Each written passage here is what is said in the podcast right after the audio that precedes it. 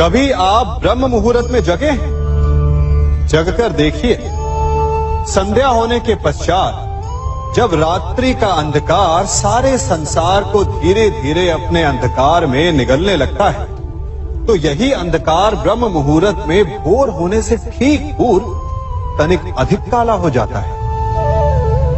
कुछ समझे? हमारा जीवन भी कुछ ऐसा ही होता है। जब हमारे जीवन की समस्याएँ अपने अंत पर होती है तो यही समस्याएँ एक भीषण रूप लेकर हमारे समक्ष प्रस्तुत हो जाती है। और ऐसे परिस्थिति में अधिकतर लोग हार मान जाते हैं, भय खा जाते हैं। परंतु यदि आप हार ना माने, भय ना खाए, दृढ़ रहे, निरंतर आगे बढ़ते रहें तो प्रकाश के रूप में हमारा स्वागत करने के लिए सूर्य उदय सदा हमारे समक्ष प्रस्तुत रहेगा। आपने बरगद के वृक्ष को देखा है? जितना विशाल, उतना दृढ़। पतझड़ में वो सूख जाते हैं, परंतु दुर्बल नहीं होते। टूट कर गिरते नहीं। और उसके विपरीत, दलदल में उपजे वृक्षों को देखिए। वो दिखने में तो बड़े होते हैं। पतझड़ आए या शीत सदा हरे भरे होते हैं। परंतु इतने दुर्बल होते हैं कि जल धारा के हल्के से वेग से वो गिर जाते हैं। परंतु ऐसा क्यों होता है? कारण है जड़े। जिसकी जड़े दृढ़ भूमि में है, वो हर चक्रवात, हर ऋतुओं को सह लेता है और जिसकी जड़े दलदल में है वो स्वयं की जड़ों को दुर्बल बना लेता है। कुछ ऐसा ही मनुष्य भी होता है, जो अधर्म, कुकर्म और असत्य की धरा पर उपजा है। वो समय की एक मार भी नहीं सह पाता। और जो मनुष्य सत्य, धर्म की धरा पर उपजा है, वो हर समस्या से अविचलित हो जाता है। अब आप पर निर्भर करता है कि आप क्या बनना चाहते हैं। हमारे जीवन में मित्र और शत्रु बड़ा महत्व रखते हैं। यदि गंभीरता से सोचा जाए तो ऐसा कोई क्षण नहीं, जब हम अपने मित्रों के बारे में ना सोचते हो या फिर अपने शत्रुओं के बारे में। हमारा हर कार्य या तो हमारे मित्रों के हित के लिए होता है या फिर हमारे शत्रुओं के अहित के लिए। हम हर स्थान या तो अपने मित्रों के साथ होते हैं, या फिर अपने शत्रुओं के साथ। कोई नहीं चाहता कि उनका शत्रु प्रसन्न रहे। हर कोई अपने शत्रु को नष्ट कर देना चाहता है, और ऐसा करने के लिए वो हर संभव प्रयास करता है। उसे आर्थिक, मानसिक और शारीरिक हानि पहुँचाने का प्रयास करता है। परंतु यदि मैं आज आपको ऐसा मंत्र सिखाऊं, जिससे आप अपने शत्रु को सदा के लिए नष्ट कर दे तो और वो मंत्र है मित्र बनाना। अपने सभी शत्रुओं को अपना मित्र बना लीजिए, और आपके सारे शत्रु स्वतः ही समाप्त हो जाएँगे। मैं क्या कर रहा हूँ? मैं दिए प्रज्वलित कर रहा हूँ। ताकि अंधकार को मिटा सकूँ। अब आप कहेंगे कि इसमें कौन सी बड़ी बात है? है ना? परंतु इसमें महत्वपूर्ण बात समझने के लिए यह है कि मैं क्या नहीं कर रहा हूँ। और मैं अंधकार नहीं कर रहा हूँ। क्योंकि अंधकार को मिटाने के लिए प्रकाश का अस्त्र तो उठाना ही पड़ता है। बुराई को बुराई से नहीं अच्छाई से जीता जाता है। अन्याय को अन्याय से नहीं, न्याय से लड़ा जाता है। क्रोध को क्रोध से नहीं, क्षमा का साथ लेना होता है। ठीक उसी प्रकार, एक लोहा लोहे को काटता है, परंतु एक ठंडा लोहा ही गर्म लोहे को काट सकता है। इसलिए यदि आपको अपने जीवन में विजयी होना है तो अपने शस्त्रों को अपने अस्त्रों को सोच समझ कर उठाइए, क्योंकि एक अनुचित सोच परिणाम पर भारी प्रभाव डाल सकती है। आप सब सोच रहे होंगे कि ये क्या मैं करने लगा। मैं इस पौधे को जड़ से उखाड़ रहा हूँ। आश्चर्य हो रहा है ना?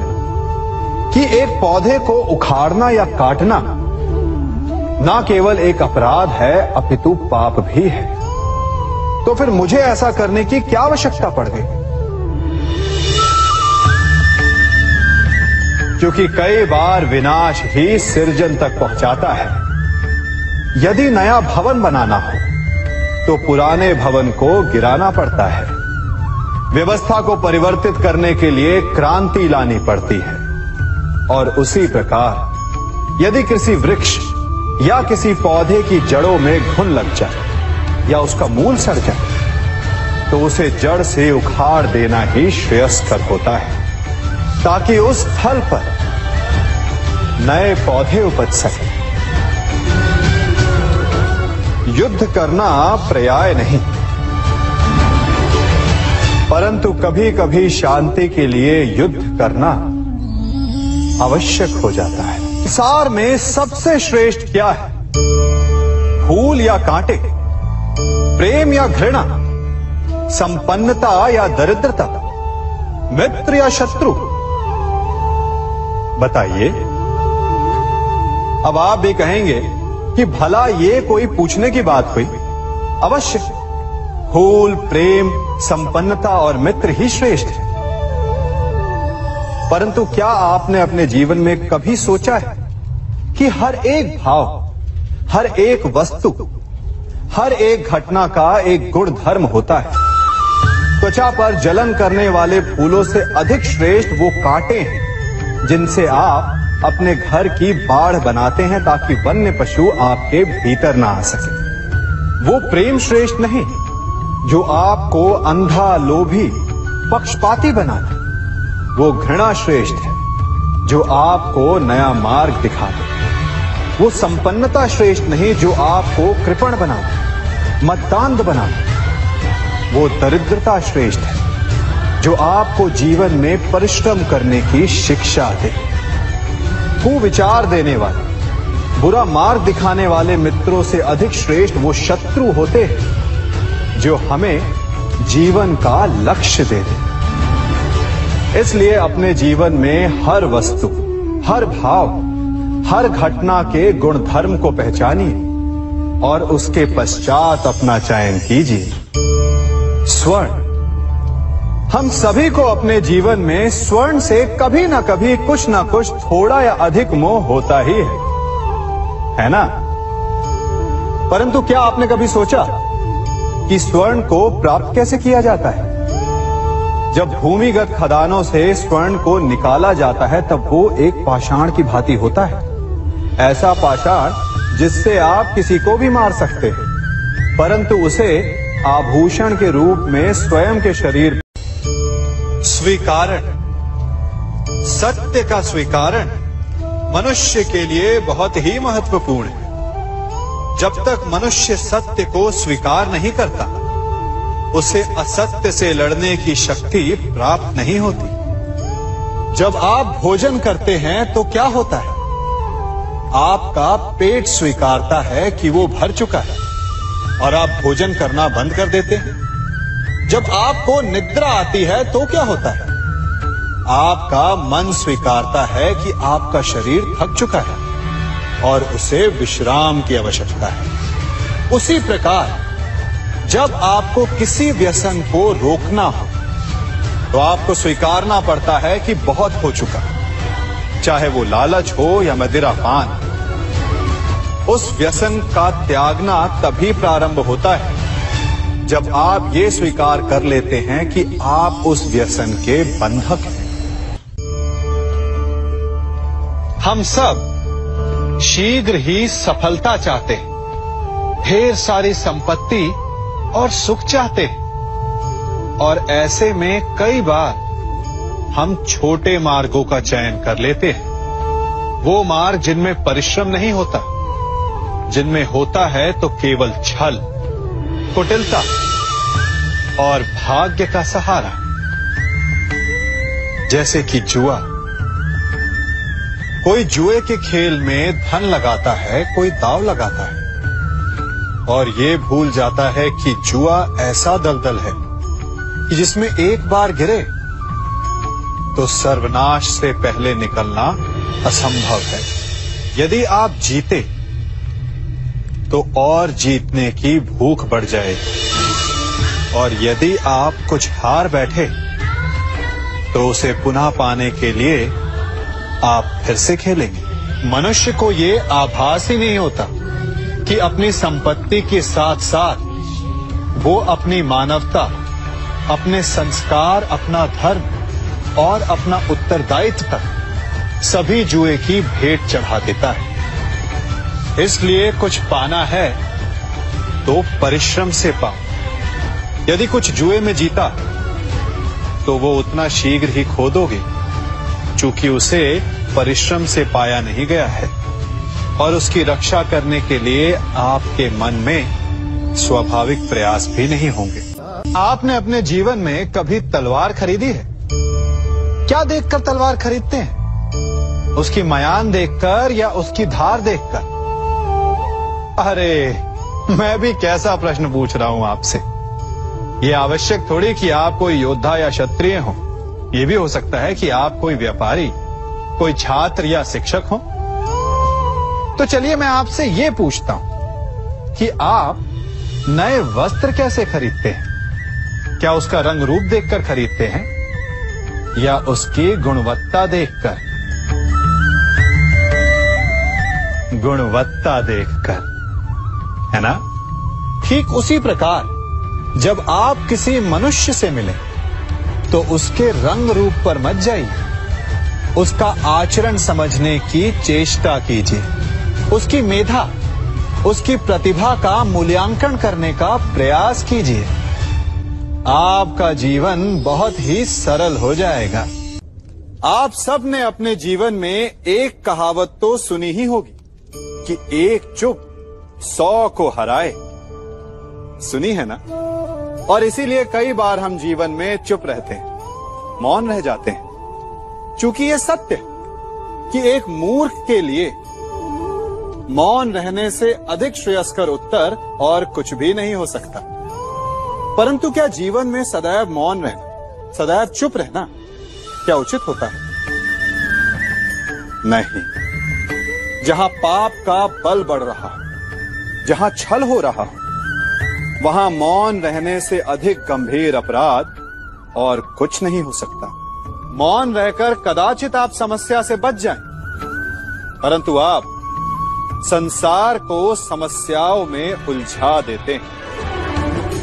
इतिहास साक्षी कि पापियों के उद्दंडता ने संसार को इतनी हानि नहीं पहुंचाई, जितना कि सज्जनों के मौन ने पहुंचाई। यदि कोई मूर्ख बोल रहा है तो मौन रहना उचित है। परंतु यदि कहीं अपराध हो रहा है, छल हो रहा है तो उठिए और विरोध कीजिए, क्योंकि आप भले ही ना से, परंतु आपकी आने वाली पीढ़ी इस पाप के दंड को अवश्य सहेगी। जीवन में सफल कौन नहीं होना चाहता? पद में। प्रतिष्ठा में आकाश जैसी ऊंचाई किसे नहीं चाहिए? स्थिरता में भूमि जैसी दृढ़ता किसे नहीं चाहिए? सभी को चाहिए। परंतु सफलता का पुष्प अपने साथ अहंकार का कांटा भी लाता है। सफलता आपको आनंद देती है। उपलब्धि आपको गर्व देती है। और फिर यही आनंद धीरे धीरे अहंकार में परिवर्तित हो जाता है। फिर अतिक्रमण में और अंततः अन्याय में। और यही से सफलता का नाश प्रारंभ हो जाता है। यदि आप चाहते हैं कि आपकी सफलता लोगों की दृष्टि में सम्मान बनकर रहे, लोगों के मन में शूल बनकर नहीं। तो ये आप वृक्ष से सीखिए। फलों से लदने के पश्चात वो झुक जाता है। उसी प्रकार, सफलता मिलने पर विनम्रता अधिक आवश्यक है। और जीवन में अधिक सफलता पाने के लिए या पाने पर और अधिक विनम्र हो जाना चाहिए। संसार का सबसे बड़ा पाप क्या है? असत्य बोलना, हत्या कर देना, चोरी करना, या किसी का अपमान करना। संसार का सबसे बड़ा पाप है किसी निर्बल को सताना। और संसार का सबसे बड़ा दंड भी उस निर्बल के मुख से निकली हाय है। आप देख रहे हैं मैं क्या कर रहा हूँ? मैं लौह पिघला रहा हूँ। और ये लौह पिघलता है इस चमड़ी की बनी धोनकी से निकली हवा से। तनिक सोचिए, एक मृत पशु की खाल से बनी धोनकी इतने कठोर लोहे को भस्म कर सकती। ठीक उसी प्रकार, आप चाहे जितने भी शक्तिशाली क्यों ना हो, यदि आपने किसी निर्दोष, किसी निर्बल को सताया तो उसके मन से निकली हाय और उसका श्राप आपके जीवन को भस्म कर सकता है। मनुष्य भी बड़ा विचित्र प्राणी है। अपनों से नीचे के स्तर के लोगों को वो हे दृष्टि से देखता है। उनका उपहास उड़ाता है। उनसे बार बार कहता है कि तुम्हारा कुछ नहीं हो सकता। तुम भविष्य में कुछ नहीं कर पाओगे। जब मनुष्य के पास धन, संपत्ति मान होता है तो वो दूसरों का आदर नहीं करता। परंतु वो एक बात भूल जाता है कि उससे भी अधिक शक्तिशाली कोई अस्तित्व में है, और वो है समय। काल। काल अपना चक्र कब बदलेगा, ये कोई नहीं जानता। समय अपनी करवट कब लेगा, ये कोई नहीं जानता। कोयला भी समय के साथ साथ हीरे में परिवर्तित हो जाता है। इसलिए जीवन में कभी भी, किसी का भी उपहास नहीं उड़ाना चाहिए। कभी सोचा है, हमारा जीवन भी उस रेत की घड़ी की भांति है, जो रेत नीचे गिर चुकी है? वो हमारा अतीत है। जो अब भी ऊपर है, वो हमारा आने वाला भविष्य है और वर्तमान। ये संकुचित स्थल है, जहाँ से धीरे धीरे करके रेत गिर रही है। अर्थात, हमारे पास जीने के लिए यही एक क्षण है। उसका उपयोग कैसे करना है, ये हम पर निर्भर करता है। जो बीत गया, उसका दुख मनाना है। या जो भविष्य में होने वाला है, उसकी प्रतीक्षा में क्रोध करना है। सब कुछ करने के लिए यही एक क्षण है। प्रसन्न रहना है तो उसके लिए भी यही एक पल है। प्रतीक्षा करते रहोगे तो ये पल भी भूतकाल में बदल जाएगा। इसलिए आनंद के लिए, परोपकार के लिए प्रतीक्षा ना कीजिए। आपके पास जो पल है, उनका भरपूर सदुपयोग कीजिए।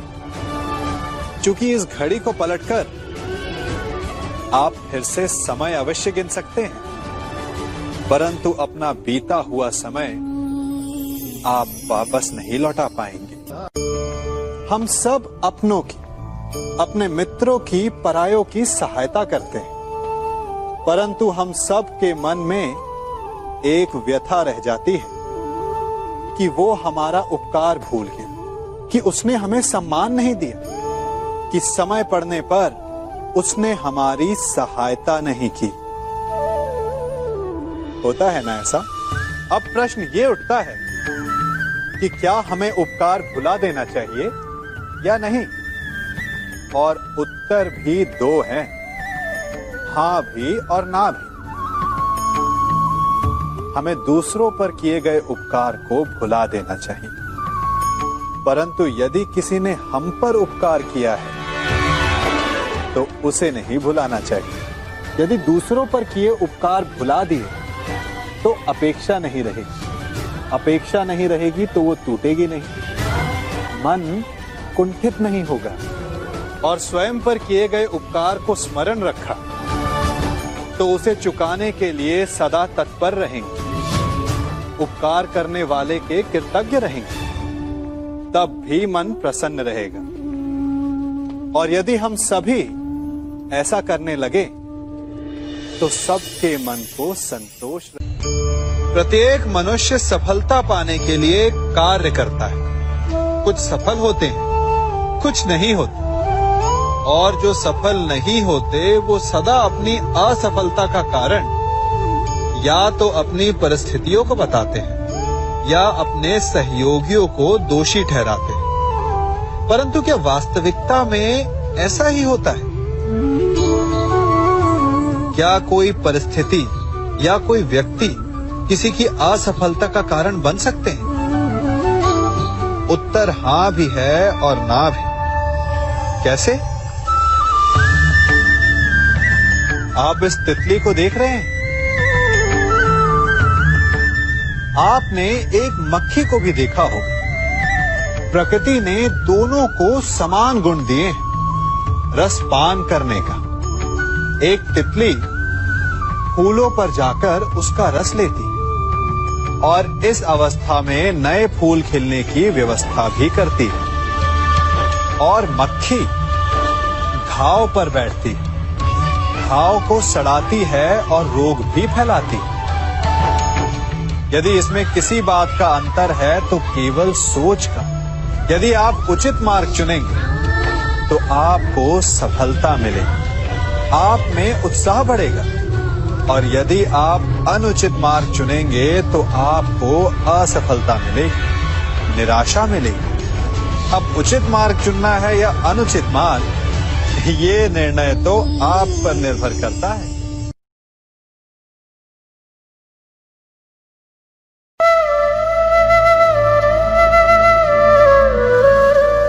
लोग सदैव मुझसे ये प्रश्न करते रहते हैं।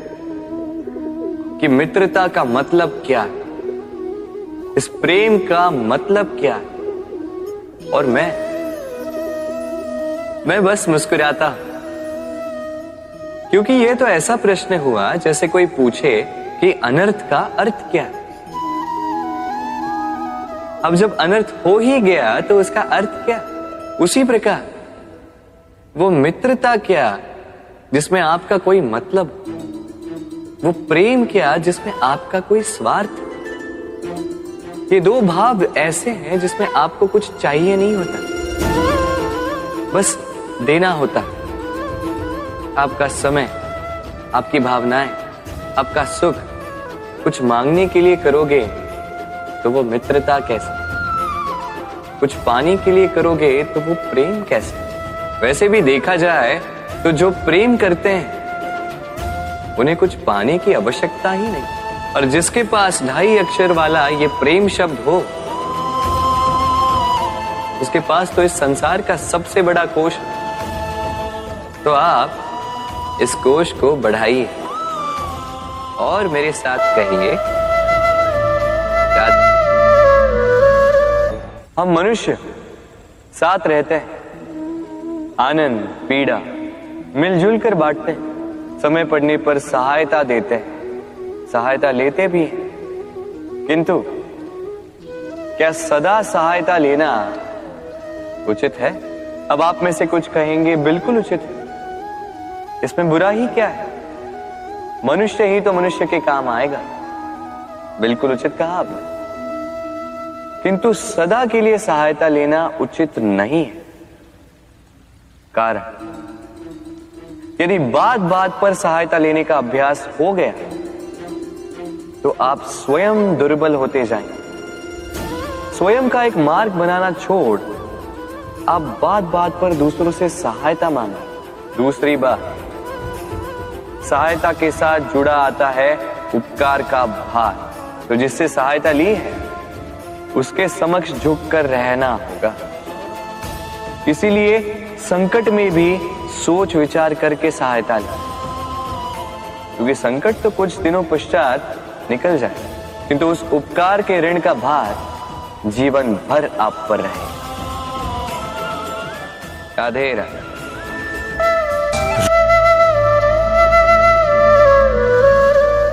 जब से मनुष्य का जन्म हुआ है, जन्म हुआ है जान पहचान का। और आज के युग में तो व्यक्ति का मूल्यांकन ही इस बात से किया जाता है कि इसकी पहचान किससे इसकी पहचान कहाँ तक है? क्यों? आपके आसपास भी ऐसे कई लोग होंगे जो पहचान की बल पर आपका काम बना लेते हैं। ऐसे कई लोग होंगे जो पहचान से काम पा लेंगे, धन अर्जित कर लेंगे। किंतु आप तनिक सोचिए। क्या यह ठीक?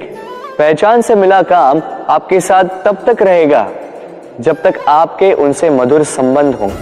संबंधों में खटास आई और काम निकल गया हाथ से। तो अब क्या किया जाए? इसका उत्तर है काम। अपना काम पूरे मन से करो। अपना काम निश्चय से करो, क्योंकि पहचान से मिला काम अधिक समय तक नहीं टिकेगा। किंतु काम से मिली पहचान युगों युगों तक टिके। राधे राधे। राधा कृष्ण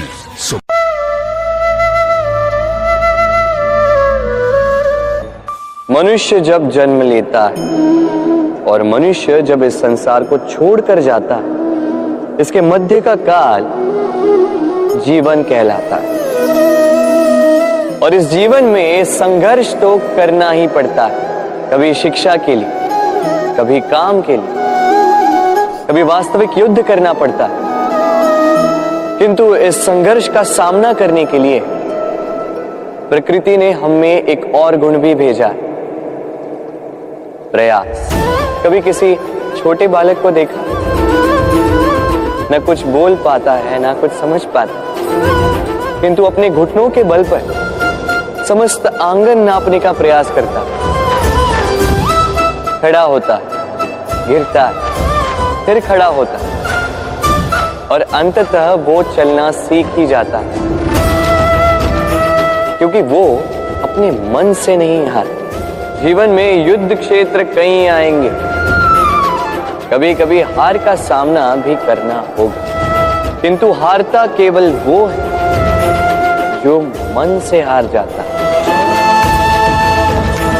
इसलिए कहते हैं, युद्ध रणभूमि से पहले मन भूमि में लड़े जाते हैं। मैदान में हारने वालों को कई अवसर मिलते हैं, किंतु मन से हारने वालों को नहीं। राधे राधे। राधा कृष्ण। प्रतिदिन सूर्य उगने के साथ ही जाग उठती हैं कुछ कहानियाँ, कुछ संघर्ष, कुछ इच्छाएँ, कुछ यात्राएँ। पर सभी कहानियाँ संपन्न नहीं होती, सभी संघर्ष जीते नहीं जाते, सभी इच्छाएँ प्राप्त नहीं होती और कुछ यात्राएँ रह जाती हैं अधूरी। क्यों? अब आप में से कुछ कहेंगे, प्रयास अधूरा रहा। कुछ मानेंगे, निश्चय दृढ़ नहीं था। कुछ क्रोध करें।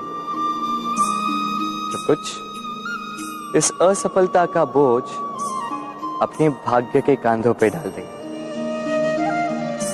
परंतु इस सब का कारण केवल एक तत्व की कमी। कमी है ढाई अक्षर की। कमी है प्रेम। प्रेम। जो न शास्त्रों की परिभाषा में मिलेगा, न शस्त्रों के बल न पाताल की गहराइयों में, न आकाश के तारों तो ये प्रेम है का कैसे पाया जाता है क्या है मार्ग प्रेम को पाने का? प्रयास रहेगा आपको यही समझाने का तो आई भागी बनिए इस यात्रा की। साक्षी बनिए प्रेम की इस भाव विभोर कर देने वाली महागाथा की, जो अलौकिक होकर भी इसी लोक में रची गई। और इस यात्रा के लिए आपको ना कोई शुल्क लगेगा, ना ही कोई परिचय पत्र। बस एक बार मन से बोलना होगा। राधे राधे रा, राधे राधे राधे राधा कृष्ण।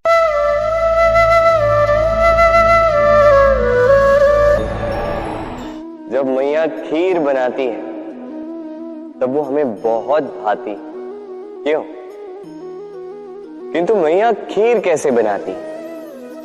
पहले वो भात और दूध का प्रबंध करती है, फिर वो मीठे का प्रबंध करती है, फिर वो आँच पर इसे देर तक पकने देती है। ना सरल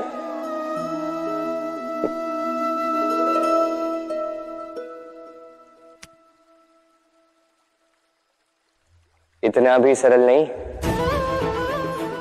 इस जीवन में आनंद की खीर चखने का भी यही तरीका किंतु इसमें समय बहुत लगता है। शुद्ध स्वेद दूध जैसे भावों में, कभी न टूटने वाले संबंधों में प्रेम की मिठास मिलाकर, जब प्रयास और परिश्रम की आँच पर देर तक पकाया जाता है, तब बनती है आनंद रूपी खीर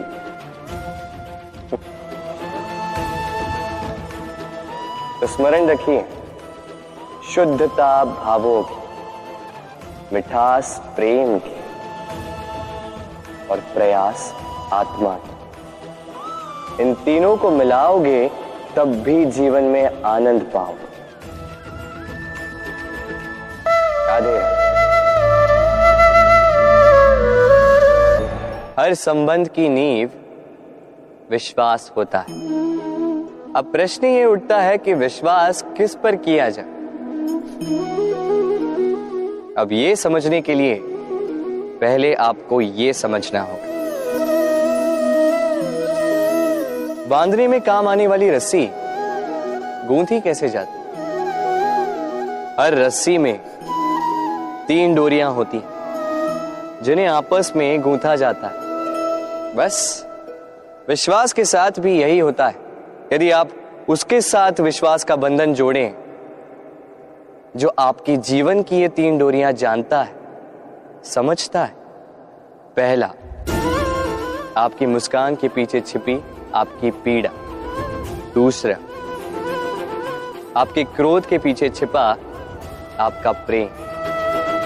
और तीसरा, आपके मौन के पीछे छिपी आपकी शब्दों की ज्वालामुखी, आपकी विवशता।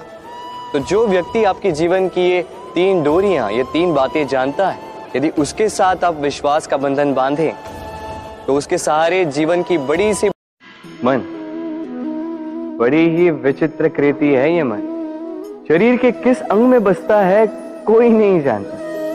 किंतु संपूर्ण शरीर इस मन की इच्छा साकार करने के लिए प्रयास करता रहता है। अब यदि मन कुछ खाने का करे तो व्यक्ति उसकी वनो उपवनों की इच्छा साकार करने का माध्यम ढूंढता रहता। अब यदि मन किसी को शत्रु समझ ले तो व्यक्ति उसे नष्ट करने का हर संभव प्रयास करता। अब यदि मन किसी से प्रेम करे तो उसकी प्रसन्नता के लिए हर सीमा लांगने के लिए सज्ज रहता है। परंतु जीवन सुखद हो, इसके लिए आवश्यक है कि मन खाली हो। इस बांसुरी की भांति। भीतर कुछ भी नहीं। न राग है, न द्वेष। तब भी तार छेड़ने पर स्वर निकलता है। इसी प्रकार, मन को भी भावनाओं से मुक्त रखना आवश्यक है। स्मरण रखिए, मन में कुछ भर के जियोगे तो मन भर के जी नहीं पाओगे। राधे राधे। जब से मनुष्य जाति का अस्तित्व बना है, तभी से युद्ध भी अस्तित्व में आया। युद्ध, जो कभी धन का द्वंद्व बनकर सामने आता है तो कभी सुरक्षा का हथियार बनकर, कभी विजय की भूख के लिए तो कभी पराजय टालने के लिए। किंतु वास्तविकता तो यही है कि यदि आपको आगे बढ़ना है तो बाधाओं से युद्ध तो करना होगा। परंतु युद्ध के लिए सज्ज रहना इतना महत्वपूर्ण नहीं है। जितना महत्वपूर्ण है यह समझना कि युद्ध को टाला कब जा सकता है। क्योंकि सबसे सफल युद्ध वही होता है जो कभी लड़ा ही ना जाए। आप युद्ध में विजय प्राप्त करके स्वयं का मान तो बढ़ा लो, किंतु अपना बल खो दो। इसलिए जहाँ तक हो सके युद्ध को टालो। इस शक्ति को संग्रहित रखो, ताकि जब ये युद्ध धर्म बन के सामने आए, आप उससे पूरे बल के साथ लड़ सको। राधे राधे। संसार में सबसे बड़ी शक्ति क्या है? अब आप में से कुछ कहेंगे शस्त्र की, कुछ कहेंगे शास्त्र की, कोई कहेगा बुद्धि की। तो कोई कहेगा, बल की। किंतु ये सब अधूरे संसार में सबसे बड़ी शक्ति है मित्रता। यदि सच्ची मित्रता प्राप्त हो जाए तो वही सबसे बड़ा धन है। जब आप कठिनाइयों में होंगे तो मित्रता शस्त्र बनकर सहायता करेगी। मार्ग भटक जाओगे तो मित्रता शास्त्र बनकर आपको राह दिखाए षड्यंत्र में फंस जाओगे तो बुद्धि बनकर बाहर निकाले। अकेले हो जाओगे तो ममता बनकर साथ निभाएगी। तो यदि इस संसार में कुछ कमाना है तो धन नहीं, मित्रता कमाओ और स्मरण रखिएगा। यदि इस संसार में मित्र बनाना आपकी सबसे बड़ी दुर्बलता है तो आप इस संसार के सबसे शक्तिशाली प्राणी। राधे राधे। मनुष्य का स्वभाव है कमाना, संग्रह कर फिर चाहे वो धन हो, नाते हो, संबंध हो, या हो प्रसन्नता। परंतु क्या आपने कभी सोचा है? नियति ने यह संग्रह करने की प्रकृति मनुष्य में क्यों डाली एक बीज से पौधा पनपता है। उसके भोजन से फल संग्रहित होता है। क्यों?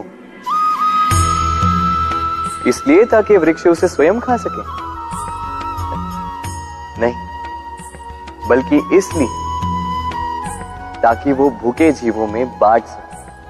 अब आप पूछेंगे कि इसमें वृक्ष का क्या लाभ? लाभ है। क्योंकि जो बांटता है, वो मिटता नहीं। जो फल ये जीव खाते हैं, वो उसके बीजों को वातावरण में बिखेर देते हैं, जिससे जन्म लेते हैं नए वृक्ष। उसकी जाति, उसका गुण, उसकी मिठास। अमर हो जाती इसलिए स्मरण रखिएगा, अमीर होने के लिए एक एक क्षण संग्रह करना पड़ता है। किंतु अमर बनने के लिए एक एक कण बांटना पड़ता है। राधे राधे।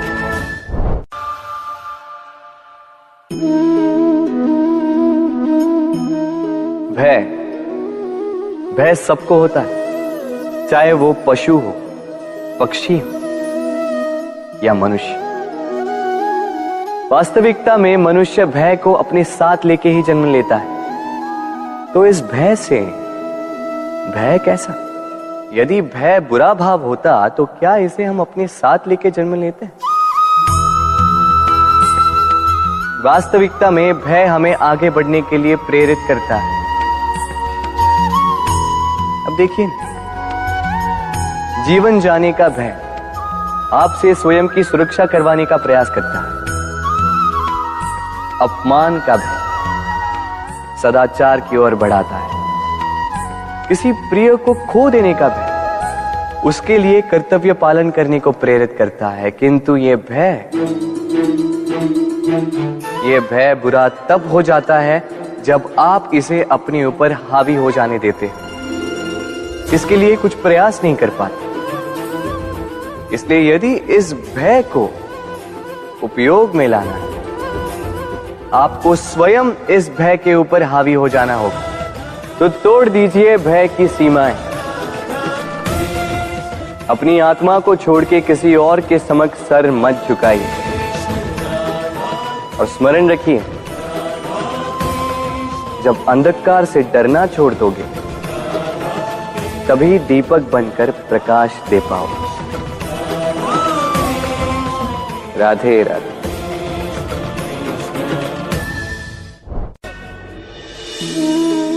प्रेम संसार का सबसे पवित्र बंधन है। पर सच पूछो तो ये बंधन से मुक्ति है। स्वतंत्रता है।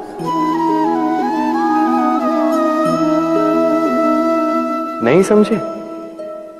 समझाता हूँ। यदि कोई आपका प्रेम ठुकरा दे, यदि कोई आपका प्रेम समझ ही ना पाए तो क्या होगा? कुछ उदास हो जाएँगे, कुछ छल करके प्रेम पाना चाहेंगे तो कुछ बलपूर्वक प्रेम पर अधिकार करना चाहेंगे। किंतु यह आवश्यक नहीं कि जिससे आप प्रेम करते हो, उसे भी आपसे प्रेम, क्योंकि प्रेम कोई वस्तु नहीं है। न राज्य है, न धन, जिसे आप बल से अपने वश में कर सको। प्रेम वो शक्ति है, जो आपके लिए हर बंधन तोड़ सकती है, किंतु स्वयं किसी बंधन में नहीं फंसती। तो जिससे भी आप प्रेम करते हो, उसे स्वतंत्र छोड़ दीजिए। क्योंकि स्वतंत्रता ही वो भाव है, जो जीव को सबसे अधिक प्रिय है। प्रेम सच्चा होगा तो उसे अवश्य समझ में आए तब तक के लिए निस्वार्थ भाव से प्रेम कीजिए। स्वार्थ हट जाएगा तो प्रेम आ ही जाएगा। और मन प्रसन्न होकर बोलेगा, राधे राधे।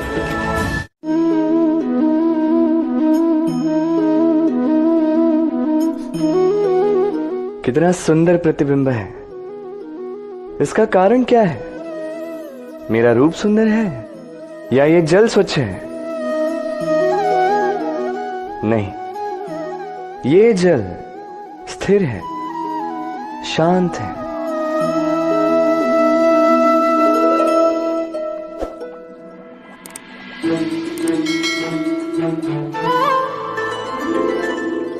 अंतर देख रहे हैं आप? वही जल है, वही रूप है। किंतु ये स्थिर नहीं है। शांत नहीं है। और इसी कारण मैं अपना प्रतिबिंब इसमें नहीं देख पा रहा।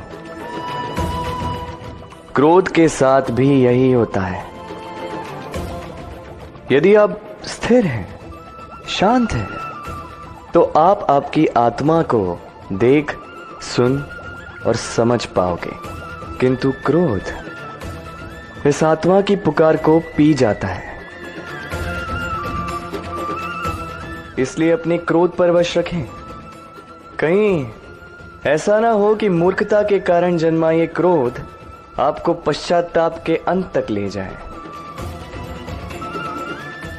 राधे राधे।